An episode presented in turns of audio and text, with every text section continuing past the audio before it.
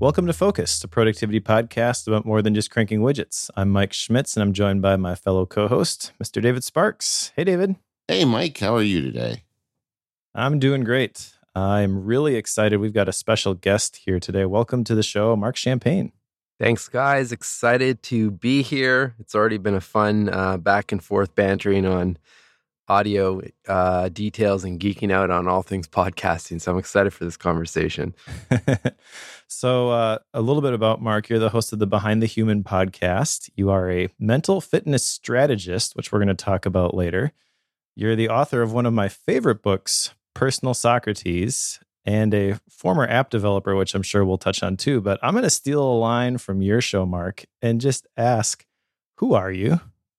I, I should always be prepared for this one, right? Yeah. and I'm Yeah. and I'm and I'm not. I mean, uh, but I'll answer with uh, you know what comes up right now because I think uh, a, a who are you question is always evolving as as we evolve and our our story does and our life and so forth. So what feels uh, what feels right right now is just I am um and and core values stay the same obviously. So maybe I should start there. I am uh I'm someone who is just energized by great people in conversation. I mean, nothing lights me up more than you know getting behind the mic with people like yourself, uh, and just just learning from each other. Um, and and that you know leads obviously into the to the work that I'm doing and being passionate about uh, curiosity and asking good questions and curating good questions with uh, you know life case or life situations and use cases and so forth. So, so at the core, I guess you'd say like for for of my being is really just being energized and and and connecting with wonderful people and and trying to live a life of of curiosity as much as I can.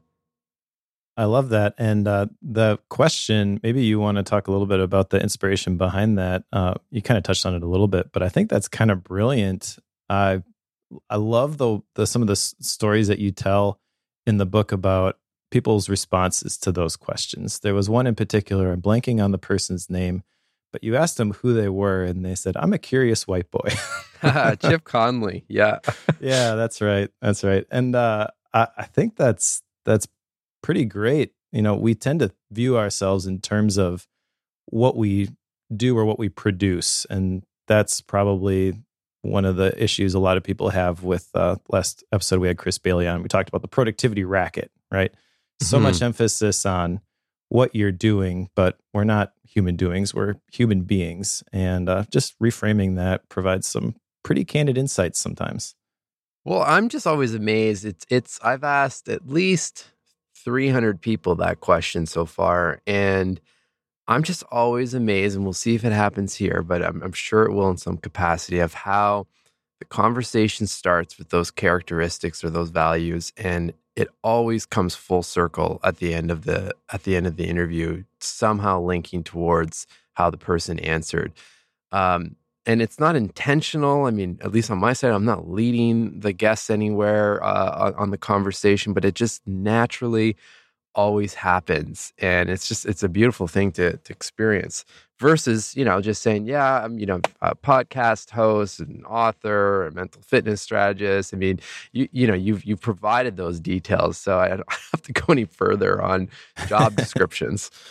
It's interesting to me because so often the go to is what do you do? Like I was just at a thing with my wife recently, and the other obligatory husband walks up to me and says, What do you do? You know, and that's like, it, it's so often in our culture, it seems that your occupation is your identity. And it's like Yeah. found its way into everyday conversation in all these little insidious ways. And I don't think anybody ever really stops to think about it. I mean, what's it matter what I do, really? Yeah, totally. Well, and and I mean, I experienced this firsthand as well. I mean, then then something happens with what you do, and your life is rocked, right? Or it can be, for example, because you have so to your point, you have so much of your identity wrapped up in that that thing, you know, that that you're, you know, I get it. You're spending a lot of time doing, uh, you know, doing that kind of work, but I mean, it's not necessarily who you are. It's Yeah. it's a part, you know, it's a part of the journey. Well, and also, I, I feel I feel like that question, "What do you do?" Uh, implies judgment as well. I mean, when they're asking what you do, they're evaluating where you fit on the scale, the social scale that you're sitting in right now, and that's why So I, true. I I always like give really bad answers to stuff like that. You know, I was a, you know, I mean, I have many funny stories of of things I've made up on the spot of what I do just to see how it goes, and I it gets it gets me into Yeah. a lot of trouble, honestly. But uh, and I want to talk about your book because uh, there's I have some history with you, Mark, that we need to discuss. But the uh, but before we do that, I I think you uh, you were talking a minute ago about how your identity got rocked a little bit, and I think it's really a, a fascinating part of your story. Would you mind sharing a little bit of that? Sure, sure. Yeah, and I say I say my identity got rocked a little bit. It's probably a lot actually. Uh, Okay. that Yeah. that definitely was you know, definitely was one of the hardest periods of my life so far uh, when it comes to anything related to mental health and just pressure and you know feeling you know not clear on a path forward and having a young uh, we had one son at that at that point. He was he was two years old and just just having you know family pressure there and so forth. And and and what was sparking all of that or what, what i'm describing was that i had spent about just over just under a decade in the corporate world and had left that world to create um, or to co-found i should say one of the first guided uh, journaling apps. Uh, if you think of most people are familiar with uh, some of the meditation apps out there like calm and headspace and it was around that same time when those apps were picking up steam that we decided said you know what? There's nothing on the market right now that is similar to how meditation apps are guiding people into a practice if they want to start to meditate. There's nothing like that for people that are interested about journaling. And that, you know, that's been my practice and, and, and the the mental fitness that I've had in check for for well over a decade at this point. So we said, you know, we decided and I linked up with my brother-in-law and we we created this this app that you know set out and and and accomplished exactly what what I just mentioned. We had uh, you know Chip Conley, as we, we mentioned earlier. He uh, he was one of the people uh, featured in the app with his questions uh, to help guide people into a, a we can say like a theme based uh, reflective exercise, and then hundreds of others, Adam Grant and brands like Lego and LinkedIn and so forth. So there was a lot. There was a lot going on in there, and it it ended up, and this is the only reason I'm sharing all this. It ended up reaching uh, 86.9 million people in just under two years without any type of paid media. But at the same time, and and this is what you're referring to, uh, I was looking at that Apple dashboard and I was looking at how many people we had reached. And my next step was to hit delete from App Store because financially the the app and the company wasn't working. Um, you know, we I don't need to get into all the details because there's nothing actually shocking. It's it's it's what you would expect. The people coming in were leaving just as fast, and and the the, the app wasn't just it just wasn't set up perfectly to to retain the people that were coming through. And um, you know, we just need more time and more mental capacity to you know stay the stay the course and figure all of that out. And we ran out of both. Yeah.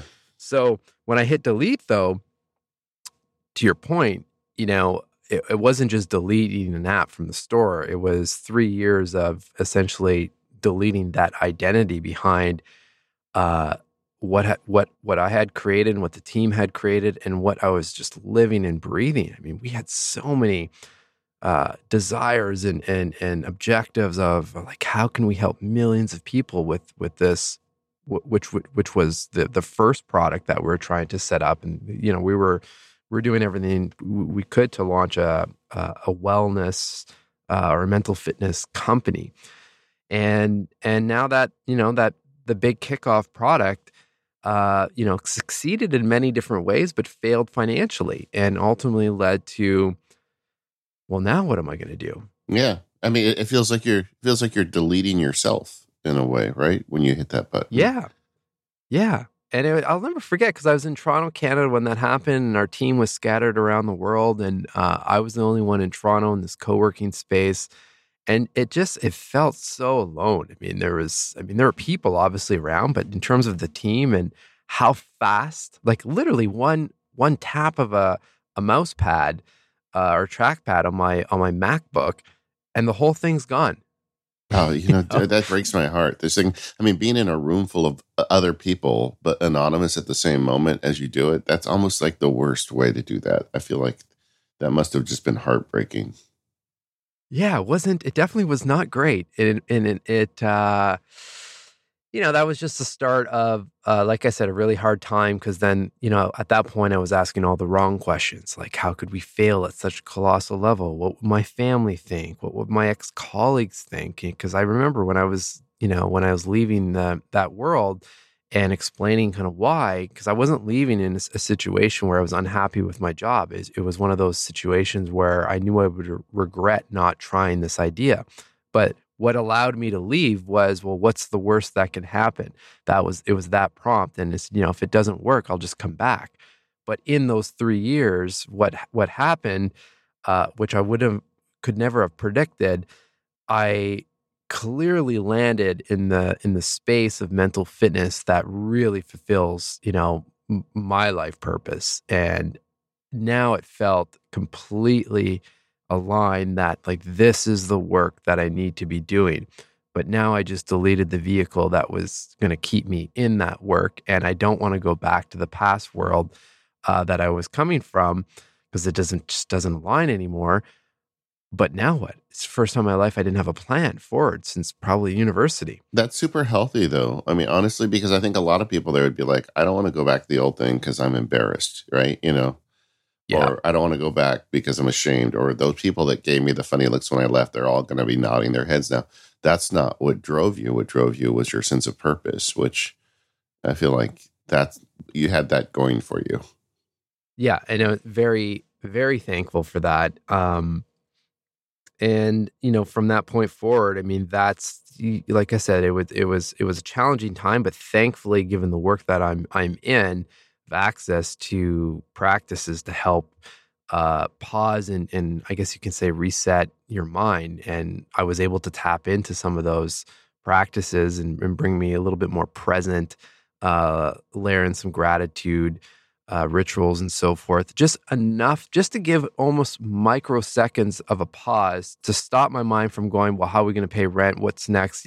All of that stuff, right? Like all of that was circulating but how can I pause it just long enough to get to the right questions? And eventually I, I found myself uh, reflecting on, well, what do I really want for my life?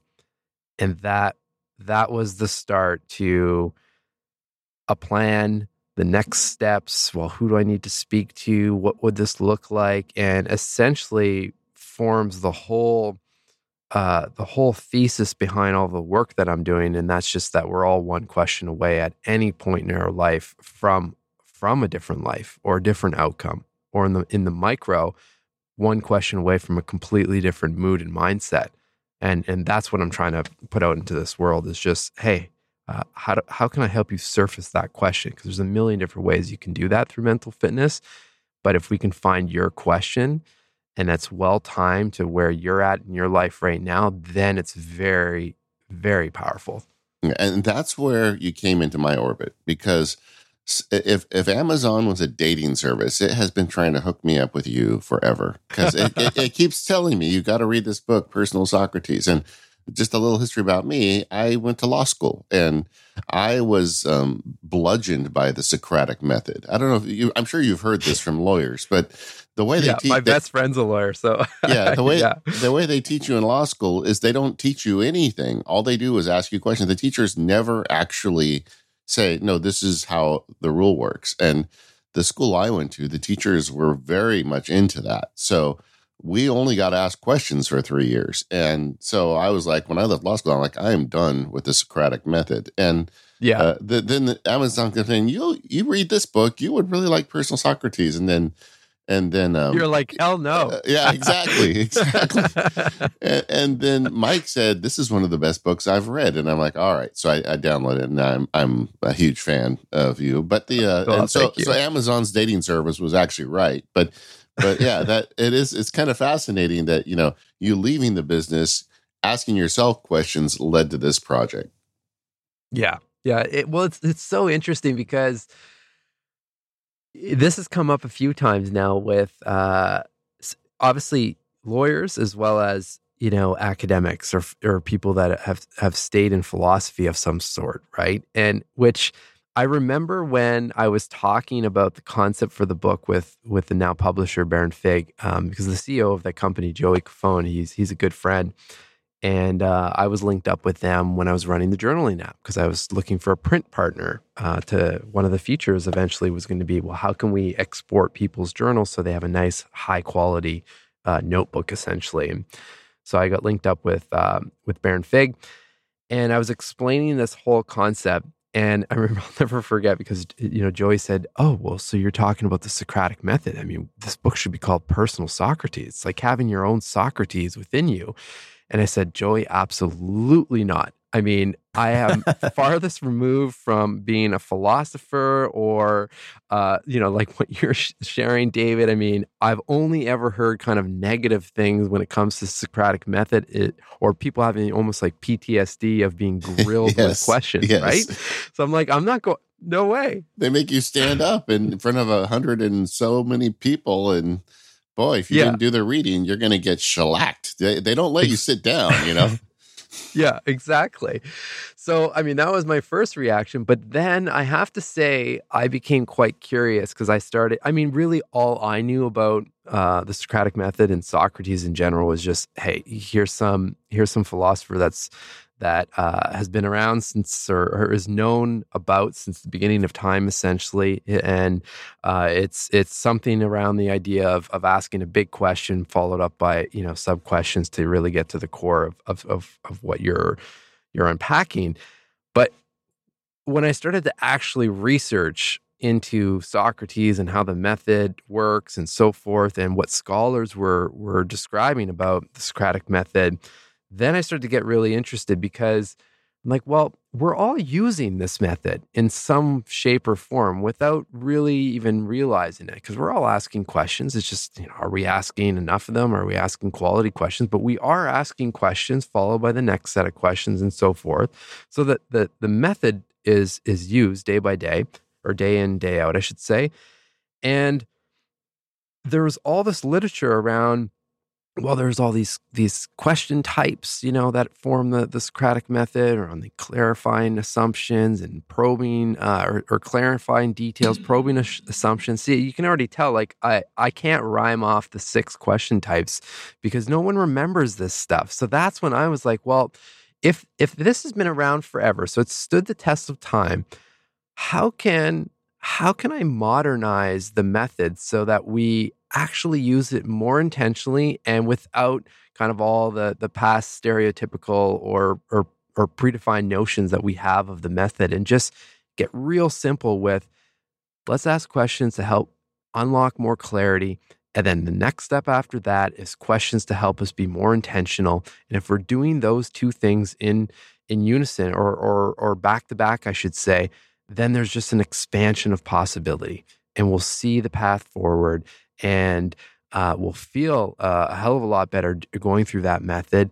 And we don't have to really think about it as well here's one question type another question type and it's not necessarily about grilling you know yourself it's being kind with yourself so that's how it all kind of came together as uh, how do we how do we bring this back to life leverage the fact that it's been around forever but bring questions and use cases and stories that are relatable to present day.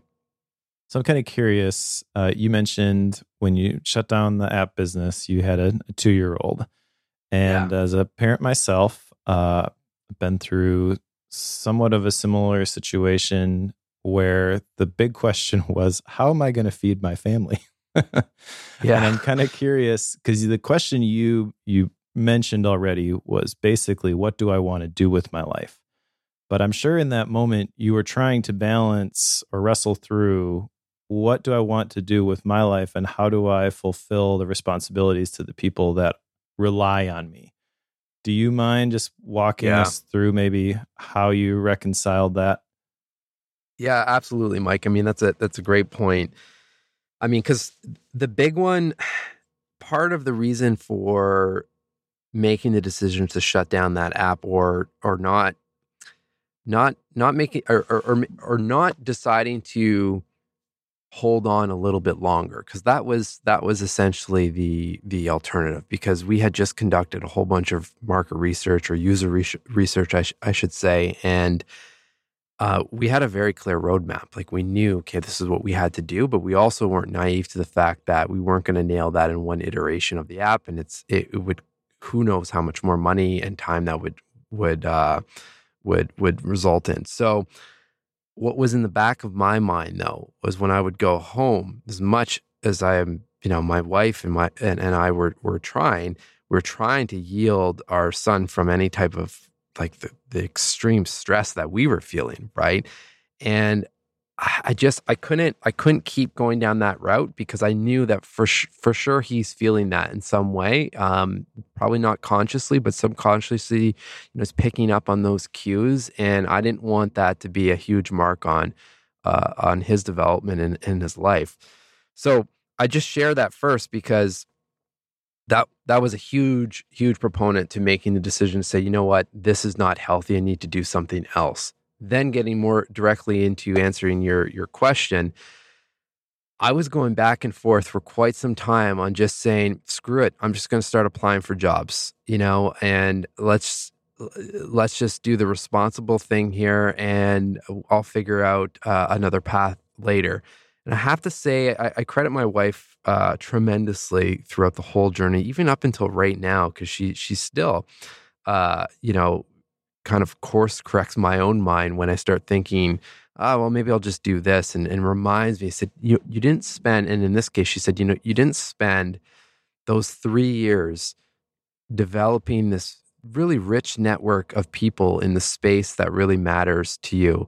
And, you know, you didn't, because it, it, it would almost be like, well, the, the I guess the question that came to mind that then well like what was it all for if you're just going to throw in the towel for the mission even though like you know it's just a product that i deleted right? It was it wasn't wasn't the the whole uh, vision of helping people in the mental fitness space. It just so happened that that was the main focus at that point and i just needed to figure out well what what else can i do right? And and you know that's the book came up about uh, from that. The podcast obviously is still alive and thriving and and now I'm, you know, now I'm coaching uh, teams or training teams, I should say, with all these different mental fitness boot camps and workshops and so forth. So, you know, it, it really came down to that, Mike. It was really, you know, the support of my wife. Because had she said, you know what, you just need to, you need to find something else, uh, and and she we were trying to have our, our second, so she wasn't uh, at that time wasn't working.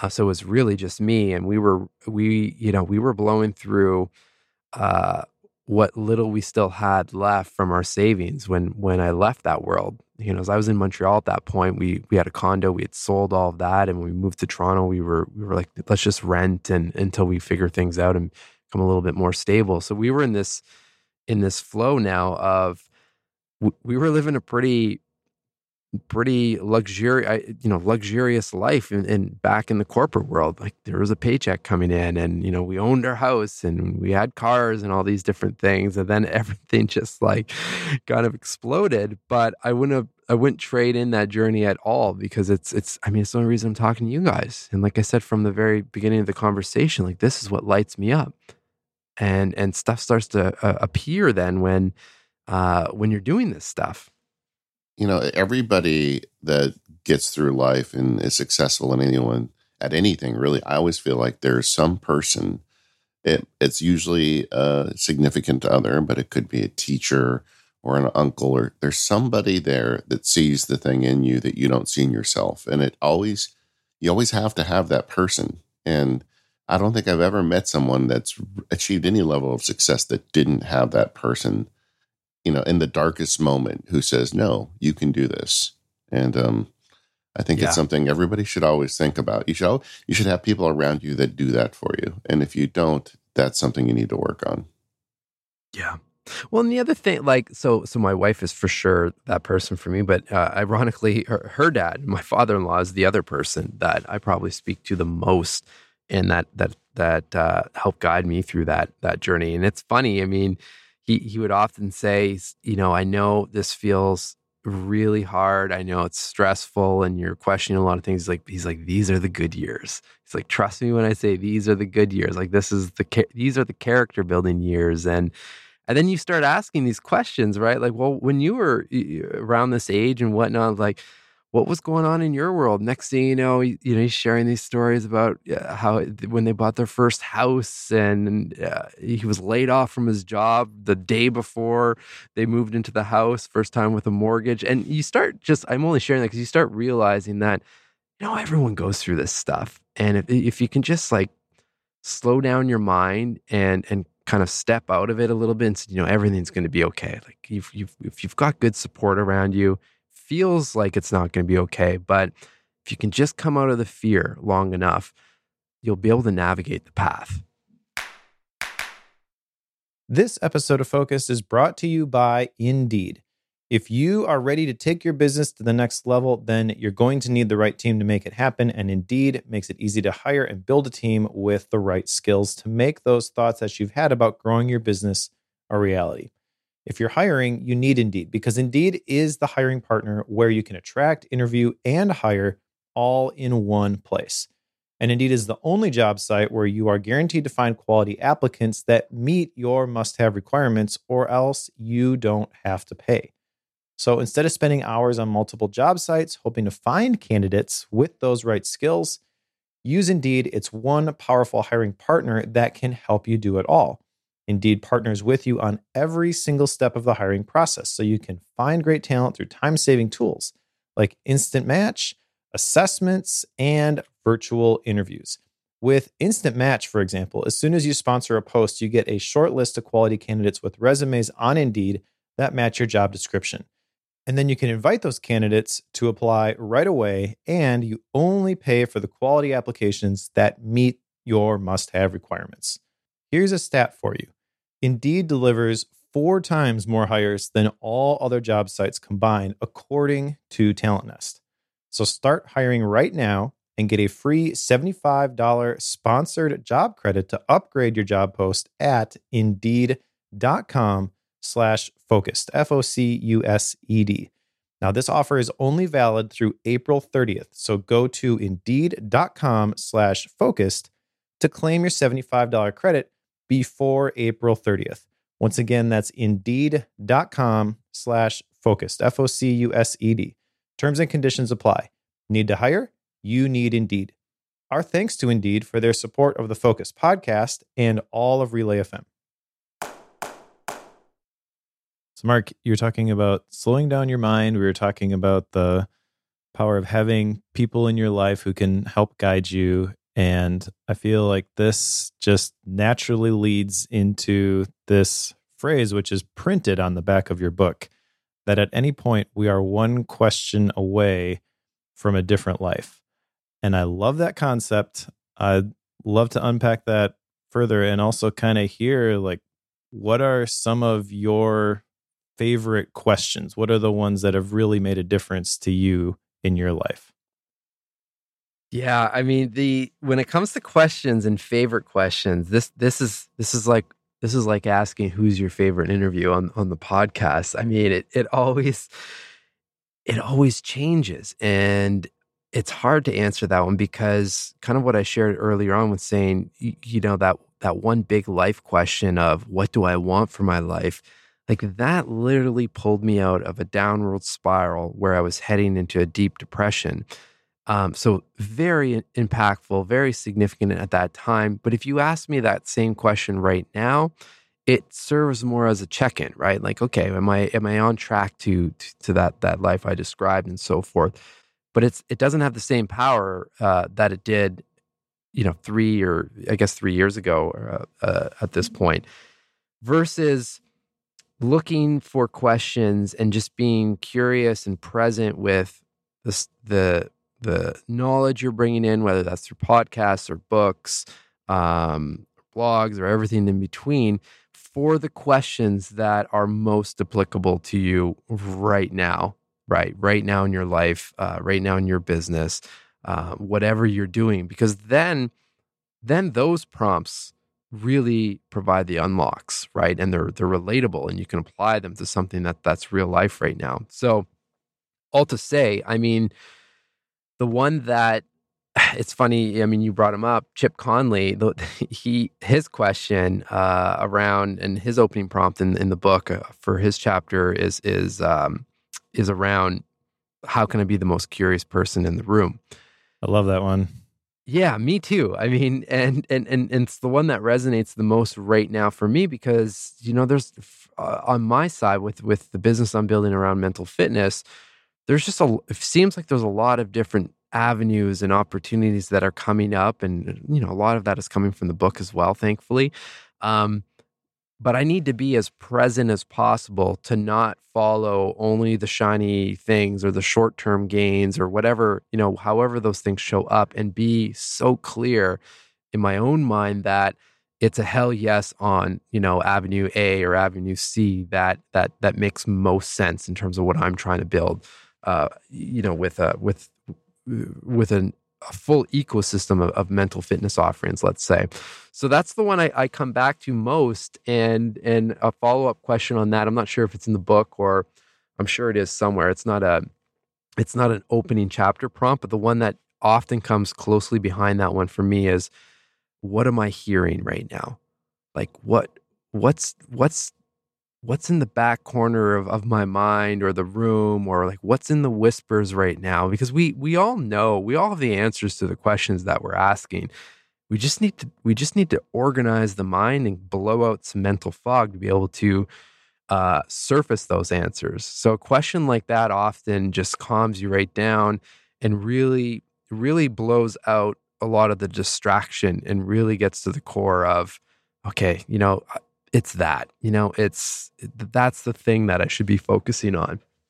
So you mentioned questions that resonate with you and questions appropriate for your situation and i'm kind of curious uh, I, one of the reasons i love the book is that it gives you a whole bunch of questions and i've experienced that you know never know which one is really just going to land with you but i've also been curious in the whole concept of like mental models and liminal thinking and all that kind of stuff for a while. So somebody's coming to this brand new and they're presented with a whole bunch of questions like your book.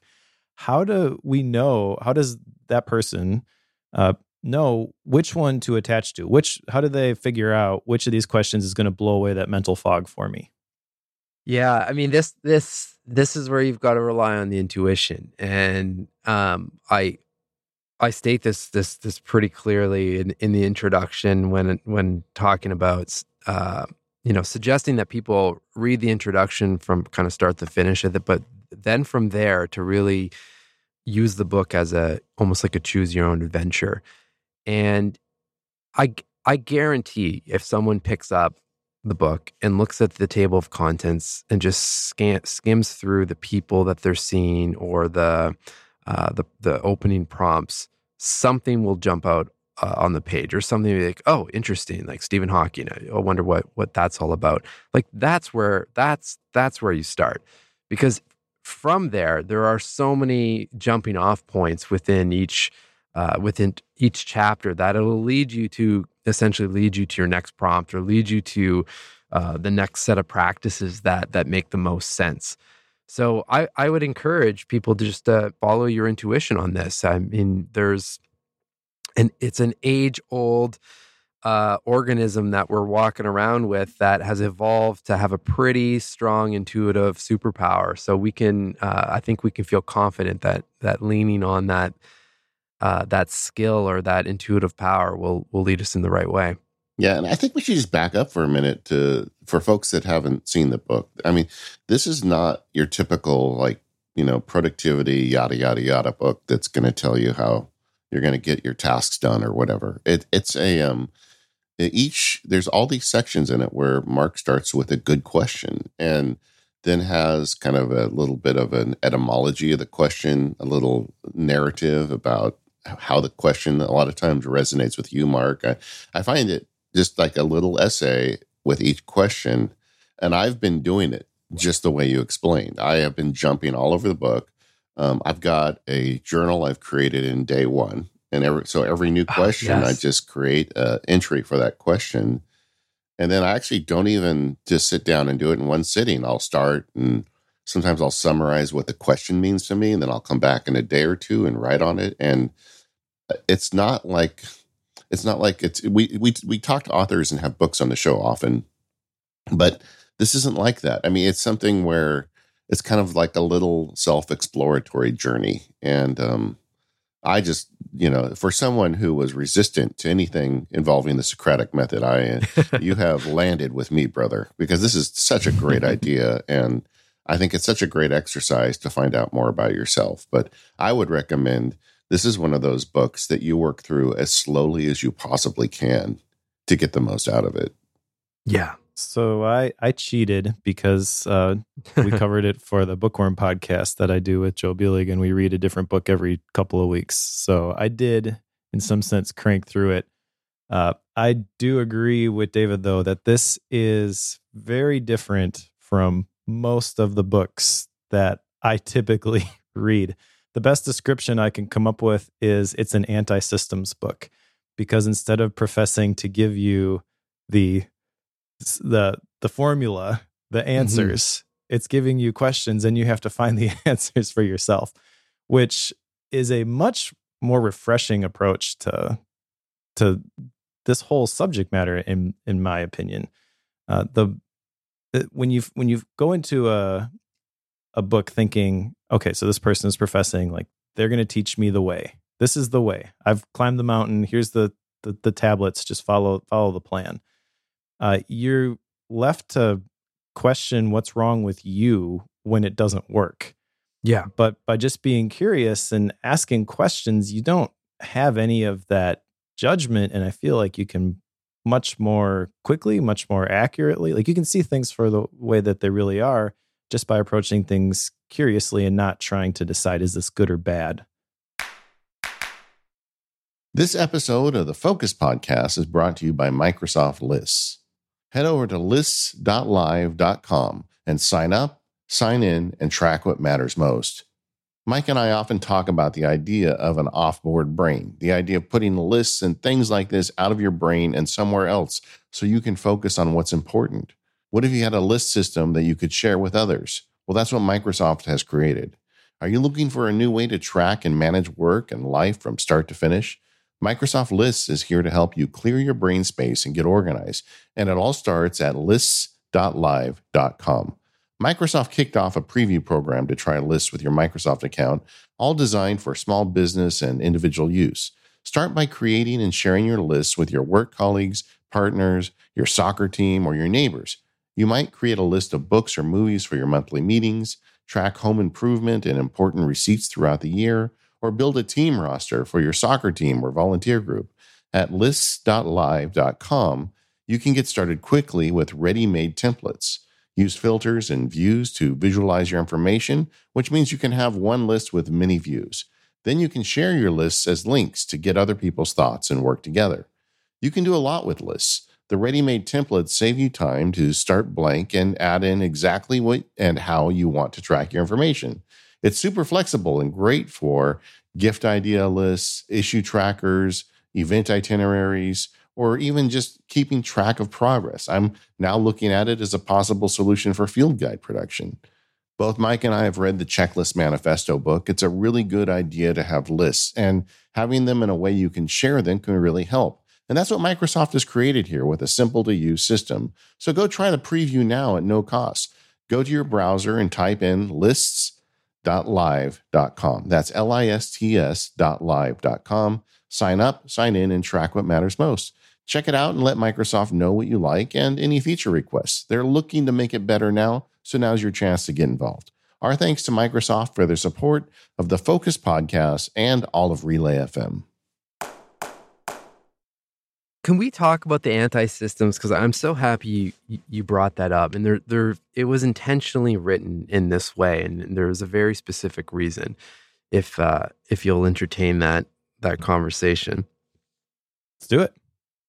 yeah, because I mean, I've I've used the language a few times now, m- mental fitness, right? And j- just maybe for the listeners, the the way the, the way I, I at least see mental fitness is it's the umbrella. It, it everything really anything you're doing to train your mind, whether that's in the moment or from a preventative standpoint, falls under mental fitness, which includes mental health, mental performance, mental resiliency, and agility, and all those different things.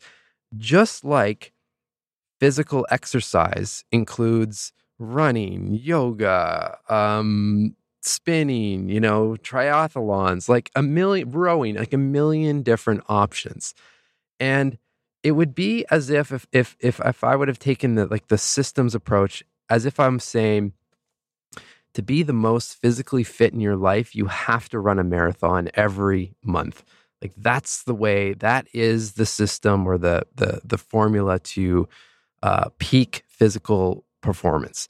And no doubt, if you're doing that, you you know it'll probably be helpful. I mean, you might you, you might show up with some injury uh, along the way, but it doesn't mean that that's right for you. If you hate running, you're not going to do it right? So and and i see it the same way for mental fitness because i hear this all the time you know oh I've, done, I've really tried meditating. I've been doing everything possible to get my meditations in. And i, I just I, whenever i hear that i think well that kind of defeats the purpose of the meditation because it seems like you're stressed about trying to get the meditation in versus approaching this with well let's just ask some questions that get, allow people to slow down and come to the practices and come to the the solutions on your own and hence the personal part uh, uh, you know in the in the book title of personal socrates because when it's personal and and relatable to us we just have a much higher probability of actually sticking to it right? Even my own mental fitness routine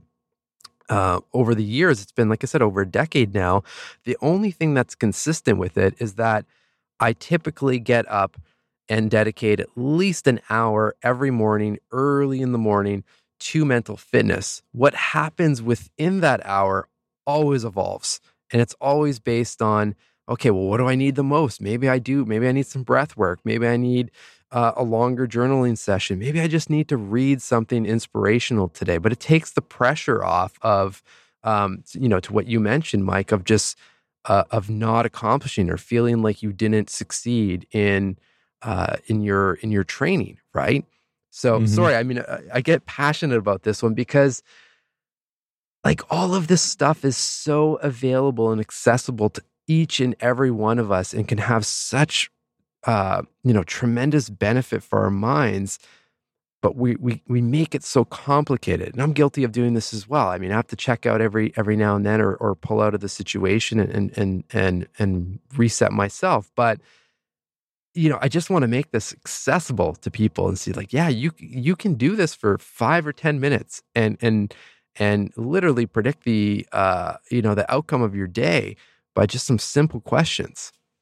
Yeah you don't have to follow somebody else's formula for this. And and even personally like your formula may change. I remember you talking about running. Like i decided one day because i had a different view of mental fitness i'm going to run a half marathon because i hate running. And if i can do this all the training that's involved with this then that's the ultimate test of mind over matter for me. I can do anything. Yeah. and i i did it. I overtrained uh, which the mistake i made is pretty common for beginners i guess. I didn't cross train my patella tendon slipped off my kneecap on the side of my leg, but I had put in a year's worth of training and gosh darn it, I was going to finish that half marathon. So I did. And I remember like running through the pain, see the finish line, cross the finish line. Oh, it feels awesome. I was able to persevere. And then like they put the metal around your neck and you're going through the line and immediately just like a ton of bricks, it hit me. Now what? My identity was I'm a I'm a runner, but I can't run. I, am hurt. Yeah. I have to figure out something else to do. yeah. Oh, that's yeah, that's a tough one. That's a tough one. Yeah, I you know I was I say it on the show often, but we're uh, we our DNA difference with the monkeys is one percent, and sometimes we really prove it to ourselves. So true, and that's why uh, you know you're talking about in the first segment, you shut down the app and now who am I? You know, I, think there's a very nuanced detail worth calling out in, in your approach because you mentioned your wife was like, well, all these connections that you made, like, what was that for? Was it was it for nothing? And no, it wasn't for nothing. You were able to leverage that sort of stuff, but you had to pivot. And so you were running in a direction basically, and that path got cut off. And from my experience, some of the most rewarding things that I've, I've found to be able to do are when you can't go forward anymore and you look to the side and you see something that is adjacent and you're like, oh, that looks interesting. I'll try that. And then you find something else adjacent, something else adjacent, and pretty soon you find something that you just absolutely love to do. Exactly. Right. If you just if you if you remain curious, open to to try and and then stack that on with the reality that we've all experienced and conquered some really hard things in our lives and just bring those things back up, right? Like even with the app, uh, you, you know, there are certain elements that obviously didn't work, but there were, uh, I'd say 80% of the other elements worked and worked w- w- above any expectations that I could have ever dreamed of. So, like, bring those things back. Hey, you never like we had zero app store or app experience and we are able to reach nearly 100 million people with a product. So bring that confidence back that well if we could do that over there what's stopping me from writing a book? I've never written a book before but i mean surround yourself with people that know what they're doing in the space so that you've got that that support and that confidence and and just go for it. And you just you don't know where it's going to lead. Um, but you're definitely progressing regardless. Like the byproduct of any of this stuff is that you're learning and you're growing. And I think it's Tony Robbins. I've read this uh, a whole bunch of times where he just says, you know, the the the true unlock to happiness is just progress. Feels yeah. like we're making progress in all areas. As long as it feels like we're progressing, it feels good. We've got this saying at, at my house progress, not perfection. Yeah, and, uh, exactly. Uh, I, it's not lost on me that when you're so focused on producing and you've got your goal and you're going to achieve this thing, you're going to ship this thing, it's a pass fail state. Mm-hmm. And you feel the pressure to be perfect when you're judging yourself, your identity, your worth based on what you do or what you produce. But when you give yourself freedom to just be and engage with the present moment and the things that are around you right now, and you do it in a way that's intentional and curious, those are some of the most rewarding experiences, the biggest aha moments where it's like, oh, I never noticed this. This is really awesome. Yeah. Well, and here's the thing with what you just said though, and and and and I struggle with this uh, daily as well, but thankfully, again, the practices work and are able to to at least bring me back. But just operating in regular society will always put us back to compare you know the whole comparison comparing uh, ourselves our work to to others will always throw in that self-doubt or fear. And so we we just we always need the reminders and the little mini resets. And like that's the that's the consistency part that if you can nail that and and for me a lot of that has to do with with journaling and reflection because it's just it's the mini reset like okay yeah this is what i had planned out.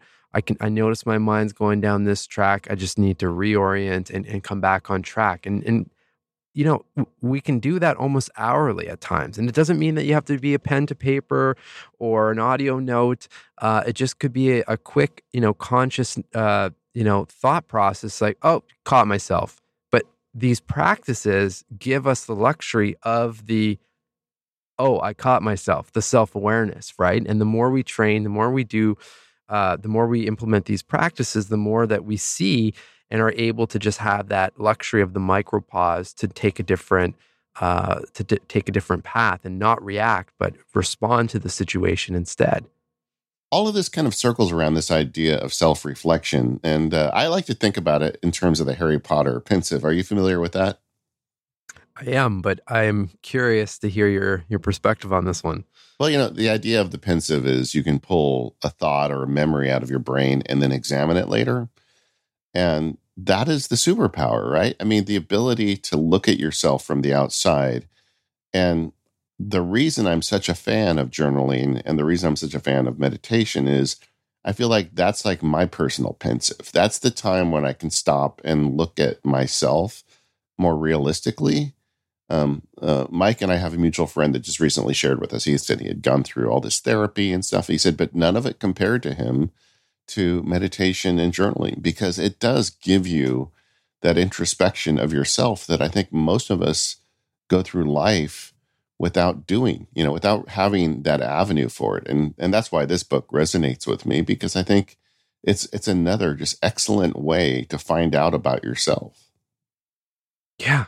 Well, first of all, thank you. I, I appreciate that. But I, I, I say yeah in the sense of the uh, just the power of any of these reflective practices, and especially you know when you compare it to and I mean I mean I'm a huge proponent to to therapy and all these different modalities but the thing with having a, a, journal by your side whether that's you know day one or another app or a pen and a and a notebook is it, it it's there all the time.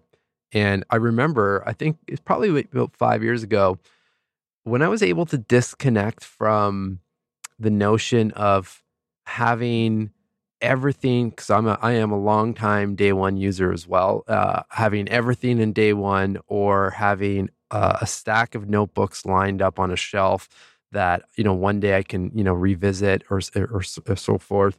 And once I let that go and just realize, well, the the real value is using whatever medium I've got in front of me to pause and actually use the practice, which the practice is just reflection, right? Yeah. And then now, now I find like, I mean, I obviously have kind of staple moments in my schedule, usually in the morning and, usually right before I go to sleep, where I'll I'll do the majority of, of my journaling. But if something comes up at 2 p.m., you know, taking three minutes uh, to to reflect and just process whatever's happening, literally changes uh, the course of, of what that the rest of that day could look like, right? Stewing in whatever came up, whether it was an email or a conversation that you know uh, set my mind down the wrong path. Like we ha- we all have the opportunity to just pause, let that go, rechannel it, whatever it needs, whatever needs to be done. Or if you're using it to you know to to uh, creative think or ideate on on new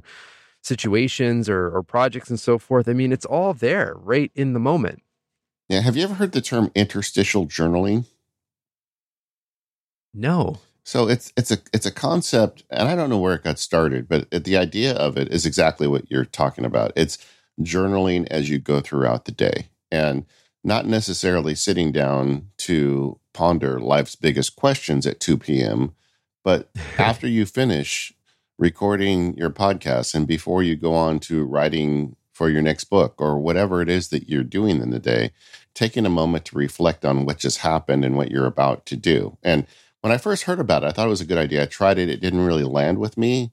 But since then, I've gone back and maybe the last four or five months now, I've been doing it daily. And it's like, it's really great because it lets you, not only does it let you reflect a little bit, and like you said, it, this is like three minutes, it doesn't take long at all. It also allows you to transition through your day as you finish one thing and start another thing. I find it a really good way to settle my mind into what I'm going to be working on in the next block, for lack of a better word. Like so when, powerful. When we finish today, I'll I'll journal this recording before I go and do the next thing. And uh, the the concept's called interstitial journaling. There's a bunch of I'll get some YouTube links and some stuff for the show notes, but um, I, I don't think I've ever mentioned on the show, but I've been doing this for a while and the first time it didn't work. The second time it did for me. And I, I think your book would be a good partner for that. Like, like I've been doing because I use day one, but I also use pen and paper because I've got now a journal of personal Socrates questions. I can jump into any one of them um, whenever I feel like it. Like the one that really resonates for me lately is what is my art reflecting? I, I guess you got that from Picasso, and uh, mm-hmm. I, I, love that question, and I keep coming back to it because I can't get I can't get my arms around my my answer to that. You know. Oh wow. Wow. Well, thank you. I mean, yeah. Uh, so it wasn't just for for everyone listening. Some some of the questions in the book, or the, especially the opening prompts, some are directly from the uh, the the subject that that I was researching or interviewing, and others are, and in Picasso's case, um, the prompt is actually just inspired by the research and doing the work and and trying to connect um, you know just Picasso's life and the work and and and and, and guide us down some some reflection and, and that that's one of the profiles, to be completely honest, uh, that I personally got probably the most out of while I was writing it because I was going through the actual exercises and the prompts myself while writing uh, the, the the profile. And it, again, it's just like there's so many of these little opportunities where we can just, if we just slow it down, we we can make massive shifts from small little moments of reflection. It's just we're most of us are on autopilot throughout the whole series, uh, through the whole journey of life, let's just say. And it's just like these are the moments where where we can pause that autopilot and and see okay yeah this is this is this is where i'm coming from. This is this is why i'm in this current place whether it's good or bad it's not to pass judgment but just at least to be aware right? Jane austen is another uh, profile that links really well with with the picasso one because it's you know who are the characters in my in my story? Like what what's what chapters have made up my my life so far? And and to know that we all have the power to write the next chapter and we all have the power to um, decide which characters we we want to make up those remaining chapters. And also that if you think of like a jane austen novel or any great uh, writer or movie i mean what makes the whole story is a whole host of characters. Some are you know some the villains some are great but it's it's not that anyone uh, are are good or bad let's just say. They they all have a purpose. And it's just i feel like it's it's you know it's the same thing with our lives this episode of the Focused Podcast is brought to you by Squarespace, which is the all in one platform for building your brand and growing your business online. You want to do anything on the web? Take a look at Squarespace first. You can stand out with a beautiful website, you can engage with your audience, you can sell anything your products, your services, even the content that you create. Squarespace has got you covered. With Squarespace, you can use insights to grow your business. So if you've ever wondered where your site visits or your sales are coming from, or which channels are most effective. You can analyze all of that in Squarespace. And then once you've got that data, you can improve your website. You can build a marketing strategy based on, for example, your top keywords or your most popular products or content. You can sell your products in an online store. I helped someone sell custom made barnwood furniture through a Squarespace store once. Whether you sell physical or digital products, Squarespace has the tools that you need to start selling online and you can get started with best in class website templates that are easy to customize to fit your needs. It's as easy as browsing the category of your business to find a perfect starting place, then you can customize it to your liking with just a few clicks. And if you want to start building a brand online, I can't overstate the importance of eliminating that friction. You want something simple. You don't want to have to figure out all of the technical systems and how to connect all those pipes. You just want to focus on getting your content out into the world. And that is what Squarespace is so great at. I'm a former web developer. I know how to do all that stuff. Even for me, when I have a new project, I go to Squarespace because I just want to get it out there. Like the podcast that I do with my wife, The Intentional Family, we launched that on Squarespace. And I love that the analytics can show us where people are tuning in from all around the world. When someone comes to me and asks about a website project and they ask, How much is this going to cost? I say, Don't even worry about it. Just go sign up for Squarespace. I'll help you build it and then you'll be able to maintain it. I did that with my church. I did that with a local coffee shop just the other day. I get requests like this all the time. And every single time I tell them, check out Squarespace first. Just get started with it, see if it's going to meet your needs. And every single time it does. They don't come back and they say, I need something else that Squarespace doesn't offer. Squarespace can cover it. So whether you are somebody who doesn't want to know how to do all of the web development stuff and you just want to focus on writing your words or sharing your content or building your portfolio, it's great. Squarespace is great for people like that. But even if you have a lot of web development experience, you just don't want to deal with all of that hassle of updating plugins and maintaining servers and things like that, then Squarespace is for you as well. For me, it's basically the starting point for just about anything web related these days. And if you want to give it a shot for yourself, head over to squarespace.com slash focused, F O C U S E D, for a free trial. No commitment, no credit card required.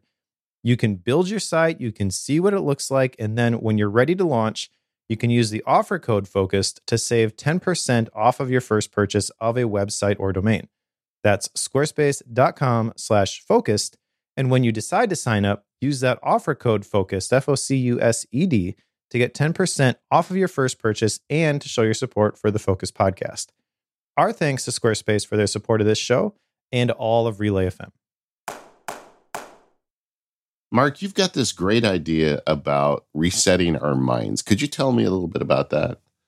Yes, absolutely. I mean, there's just there there are so many different ways I think that we can all use a reset. And the, the ones that come up most often are the uh, in my opinion, the easiest way to reset our minds, uh, literally in in minutes, is to, to layer in some gratitude, right? And it, we can do it. We can do this live now on, on the show. I mean, if you if everyone just closes their eyes, thinks of a person that you would like to thank that you haven't thanked in a long time for whatever reason, you know, bring that person to mind and send them a message right now, a text, a direct message on social media, like where, wherever the best medium is. But just, and it doesn't have to be long, just say, hey, I was just thinking about you. Hope you're having a great day. And first of all, you've just made their day. They'll probably write a message back saying, wow, that, you know, thank you. You just, just made my day. Now they just made your day. And what's happening in in the background though, uh, and this is where the reset comes in, is if you do that, when you're stressed or you're worrying or you're anxious or you're fearful like any of the emotions that you you know you're you're trying to pause and release if you go through that practice you're not thinking about that narrative and you've you you've quickly reset your mind right away i'll, I'll go back to you know just because I'm, I'm actually writing a bonus profile on on tony robbins so a lot of, a lot of his work is fresh in my, in in my mind right now. And and he often says, you know, you can't be grateful and fearful or upset at the same time. It just just chemically doesn't work in our minds. I love that, and that is the basis of uh, personal gratitude practice that uh, my wife and I have implemented into our our date nights. Uh, because this this I want to frame this the right way. Uh, the people that are closest to you, well, they also well they bring you the most joy. They can also make you the most upset. Mm-hmm. yeah, exactly. So well said. we've we uh, love each other very much, but there are times when we have a weekly date night every Tuesday. There are some Tuesdays where we approach it like, oh, we know it's date night, but we're still upset about something that happened. Mm-hmm. You know, and so the minute that we verbally express gratitude, all of that stuff just goes away. And I've told people that like it's impossible to verbally express gratitude and still be angry at the person you're expressing the gratitude to. I challenge people to try it all the time. Like that doesn't work. And I'm like, well, worked for me. yeah. No, for sure. And it's just, I mean, it, it makes sense if you start thinking about the mind. And because when you, when you fire up gratitude practices, you're releasing, you know, a really awesome neurochemical cocktail of, of dopamine and serotonin, which are all the feel good chemicals. So, uh, you know, puts you in that state. And uh, like another way, again, you know, if you're not feeling, and it doesn't always have to be. I find, and, and I'm guilty of this, but it whenever talk, whenever I'm speaking about mental fitness or or journaling, like there's a there's a, a tendency to go towards you know we're high stress or there's something going on and, and you know leverage these practices to shift out of those states which is obviously very uh, impactful and helpful. But there's also the other side of it where you know you if you're trying to think of new ideas or if you're trying to get clear or trying to be more creative you can also shift your mind immediately to to to you know have some output in whatever you're working on and and leveraging something like uh, visualization or some questions and, and the, the, the profiles I'm thinking about and for this one there's one on Naveen Jain and this whole language of of just imagine if you know and insert your scenario played out exactly how you wanted it to play out. Like, how would you feel? What would people be saying? What would the results look like? And we can use that for everything, right? Like, if you're giving a, a, a talk or a keynote or something, like, imagine if everyone left just whatever you, however you want them to leave, like inspired, motivated. Like, how would you feel at the end of delivering um, that presentation or keynote? And just, it just puts your mind immediately in a different state right? And it, it, blows out often a lot of the nerves like i'm, I'm using uh, you know a talk of some sort of presentation as an example but i wish i had this stuff when i was in in my corporate role because i used to be I used to pitch all the time to senior management for these million dollar brand budgets and remember feeling like going in there and just like sweating uh, uh, and nervous because I like I, I need to say the right thing. There's a lot riding on literally the next 15 minutes. And had I had these these type of practices, I mean, I would have changed it completely and gone in with a really calm, confident state. Literally just using, you know, two, three minutes of either journaling or visualization or a combination of both to just prime my mind in uh, in a way that will will will generate the outcomes I'm looking for. I have to admit that Naveen Jain profile that one challenged me a ton as a recovering perfectionist. okay. I have a lot of trouble envisioning, you know, the best positive scenario. It's easy for me to think of, well, what if everything went wrong? Mm-hmm. But I have to, I've recognized that that's a tendency of mine and that usually ends up leaving me in a pretty negative state. And I need to give myself, I, I feel like I've made steps since going through personal Socrates, but that was the the big thing that was illuminated to me is when I read that book, that profile specifically, giving myself permission to dream again. You know, what if yeah. you actually were successful? yeah. Well, so let's let's stay with that one for for a minute because uh, I don't think I have this public anywhere, but it's probably going to come out in a newsletter uh, somewhat soon. And it's exactly what you just just brought up. But like, what if everything goes wrong? I'm trying to think of of I, I was I think I was listening to a podcast where this came up, and then it kind of inspired uh, uh, the writing on or the prompts for this one. So because you can layer you can combine the what if everything goes wrong with the you know imagine if everything goes right and i would say start with start start with writing out the kind of the dooms case scenario. And most importantly, at the end of that, write out, well, if this happens, what's what's my plan of attack? Like what is the strategy here? What are the first steps that I need to take to inch my way out of this scenario? So so step 1 in that process then gives uh you know by default gives us some confidence knowing that hey, if that ever happens, um, I have a plan. And then you can park that. And then, I mean, for me, it's always finishing on gratitude and and exercises like what Naveen's um, doing with that language of of leaving our mind in a really good state. Then you can follow follow it up with the reverse of that scenario, and and and now you've kind of like killed two birds with one stone in a re- probably like a ten minute journaling exercise that ideally or probably will last um, you know days in terms of a, a, a, an emotional response if that if that situation was bothering you. Oh yeah. I mean what happens is your brain gets stuck on an endless loop when you when you're worried about something right? Yeah. And you don't know how to process it so you just the loop just runs over and over again. I mean i've felt that laying in bed sometimes worried about a client problem and it just the loop starts and the only way out of it for me is get up and write it down. Like put make the enemy real you know? Yeah. and, and accept what it is and what like you said what would you do? And all of a sudden the the fangs come out of it if you write it down. I, I feel like when it's this nebulous concept in your head your brain has an ability to really do a one over on you if you just let it roam free. It's like it's almost like writing it down puts it in a cage.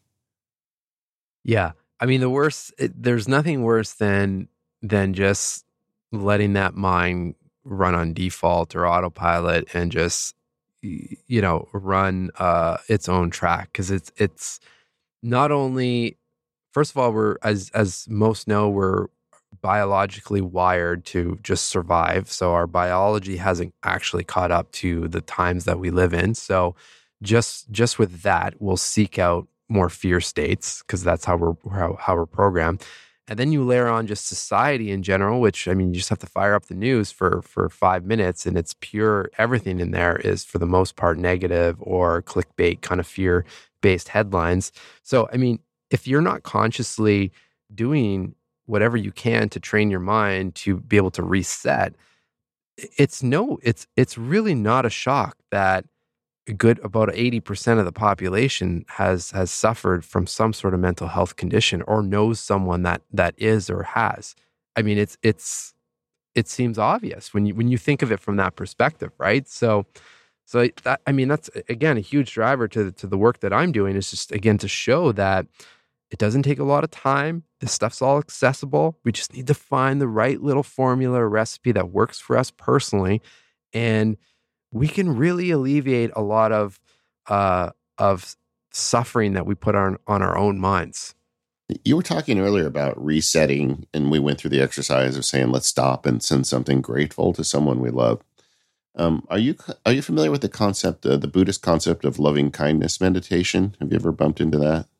Yeah, absolutely. Yeah, I mean, and that is what that's about. I mean, I, I was trained on that like 30 years ago, and my teacher for several months had me doing loving kindness meditation about people that I love. And then after a couple months, my teacher said, "Okay, now I want you to find someone that um, that annoys you, someone that is uh, that you don't like so much, and I want you to do loving kindness meditation on that person."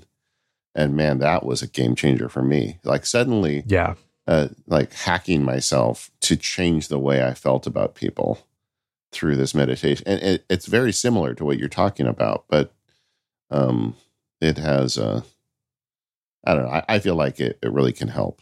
It's a big, well, but that's what I love about all this stuff is that you, and, and, and coming full circle to one of the questions that one of you had asked about, like where to where to start in the book, for example, you start in one place, and then next thing you know, you're trying all of these different practices, right? And yeah. other like I'm the same way with meditation. I mean, just slowly started with just focusing on my breath. Then uh, that led into to your point, loving kindness meditations and all these other different modalities, and then it led to breath work. I mean, there's there's just so much that that we can experiment with that really is is for the most part. I mean, depending, everyone's different, obviously, and and, and going through. Uh, uh, different situations, but for the most part, there's really no downside, you know, to jumping into these things.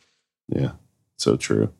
Well, thanks so much, Marc, for coming on today. This has been great. Uh, we're going to talk a little bit more in deep focus about your specific journaling habit. But uh, before we go, where can we send people to connect with you and find out more about what you're doing?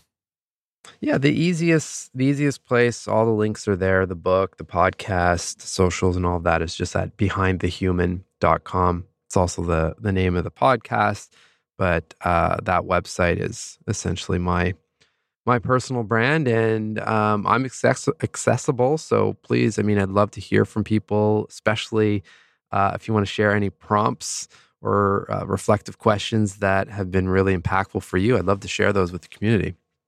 Awesome. Thanks again for coming on. Thanks to our sponsors today Indeed, Microsoft Lists, and Squarespace. And we'll talk to you all in a couple of weeks.